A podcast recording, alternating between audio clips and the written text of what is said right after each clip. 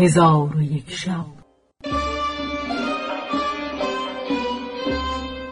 چون شب دویست و نود و ششم برآمد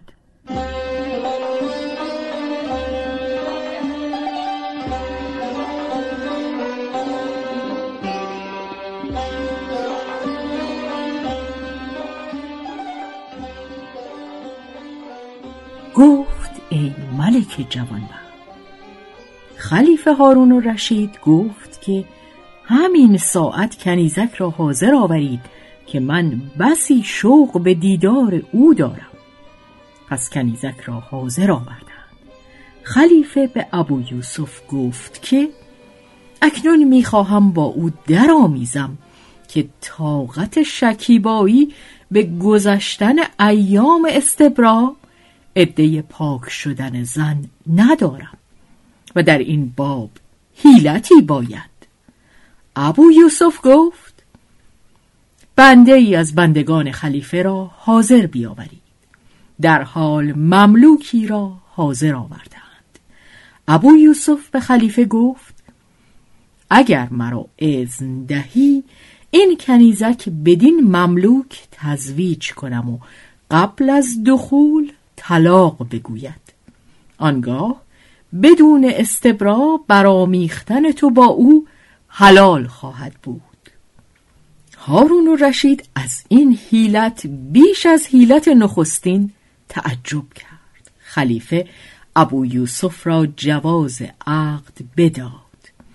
قاضی عقد نکاح بست و مملوک قبول کرد. پس از آن قاضی به مملوک گفت این را طلاق بگو و صد دینار بستان. مملوک گفت طلاق ندهم و دینار نستانم. پس قاضی به شماره دینارها همی افزود ولی مملوک راضی نمی‌شد تا اینکه به هزار دینار رسید. آنگاه مملوک به ابو یوسف گفت ایوه القاضی طلاق به دست من یا به دست خلیفه است؟ ابو یوسف گفت طلاق در دست تو است. مملوک گفت به خدا سوگند که هرگز طلاق نخواهم گفت.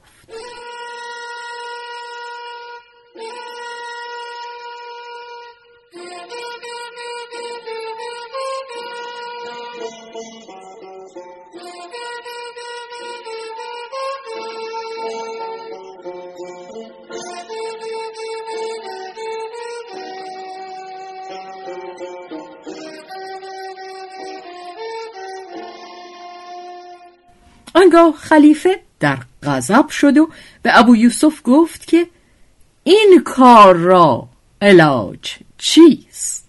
ابو یوسف گفت ایوه الخلیفه تشویش مکن که این کار بس آسان است و اکنون تو این مملوک را به همین کنیزک تملیک کن خلیفه گفت این بنده را به دو تملیک کردم قاضی با کنیزک گفت قبول کن.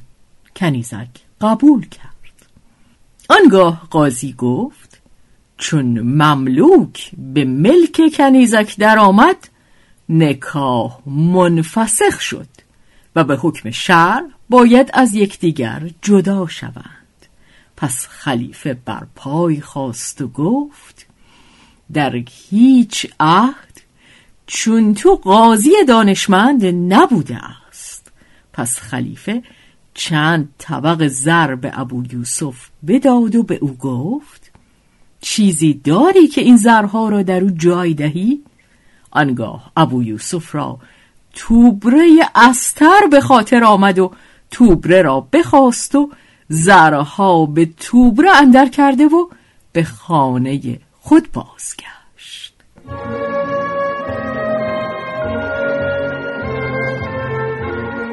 حکایت جوان کریم. و از جمله حکایت ها این است که خالد ابن عبدالله قصری امیر بصره بود. روزی جماعتی پسر نیکورو و خردمندی را گرفته به نزد امیر آوردند.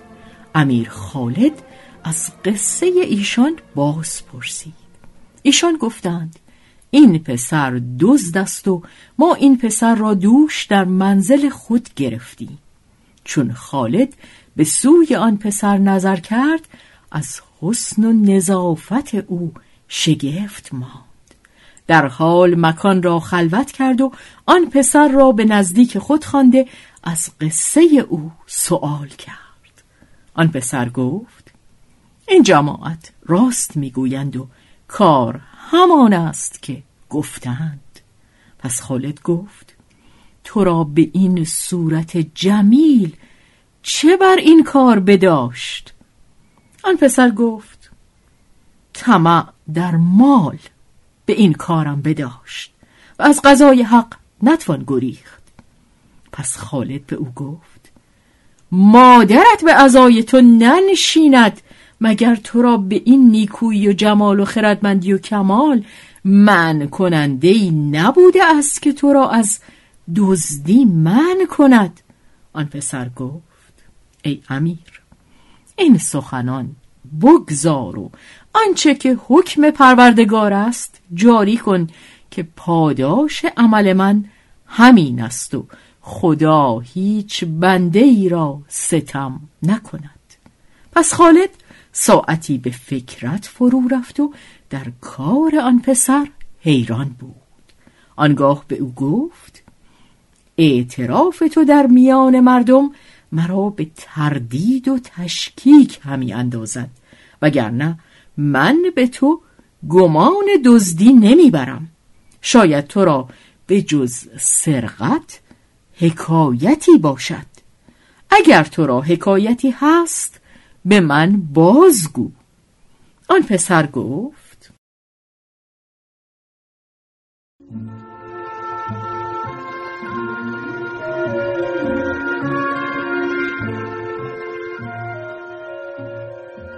ایوه الامیر به جز آنچه اعتراف کردم چیزی به خاطرت راه مده. مرا هیچ گونه قصه ای نیست که او را شرح دهم مگر اینکه من به خانه اینها داخل گشته دزدی کردم. ایشان مرا بدیدند و بگرفتند و به نزد تو آوردند. چون خالد سخنان آن پسر بشنید فرمود او را در زندان کردند و منادی را امر کرد که در بصره ندا در دهد به اینکه هر کس دوست می‌دارد که به تفرج فلان دزد درآید و بریدن دست او را مشاهده کند فردا در فلان مکان حاضر آید. پس آن پسر در زندان جای گرفت و قید آهنین در پایش بنهادند. آهی کشیده آب از دیدگان بریخت و این دو بیت برخواند. آن نه عشق است که از دل به زبان می آید و نه عاشق که ز معشوق به جان می آید. عاشقانه است که بی خیشتن از ذوق سما پیش شمشیر بلا رقص کنان می آید. چون زندانبانان این شعر بشنیدند به نزد امیر خالد آمده او را آگاه کردند که این جوان عاشق است.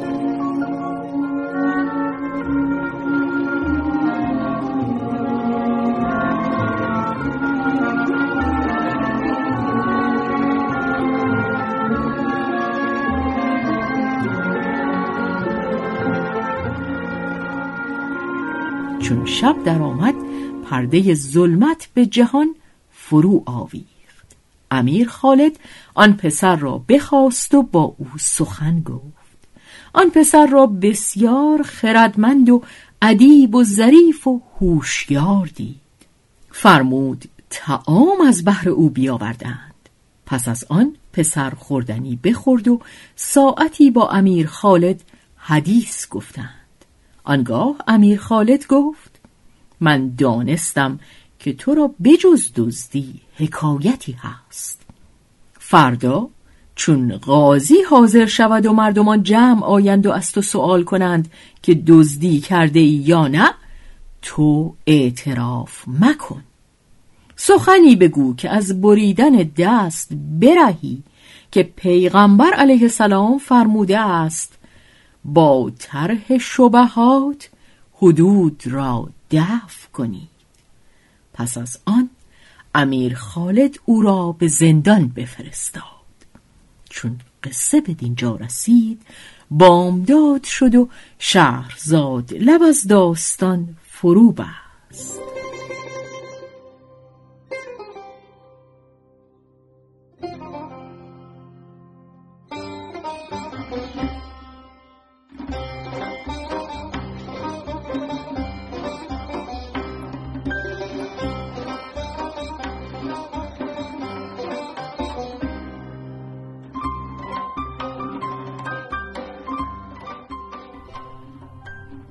روایت شهرزاد فتوهی تنظیم از مجتبا میرسمیعی.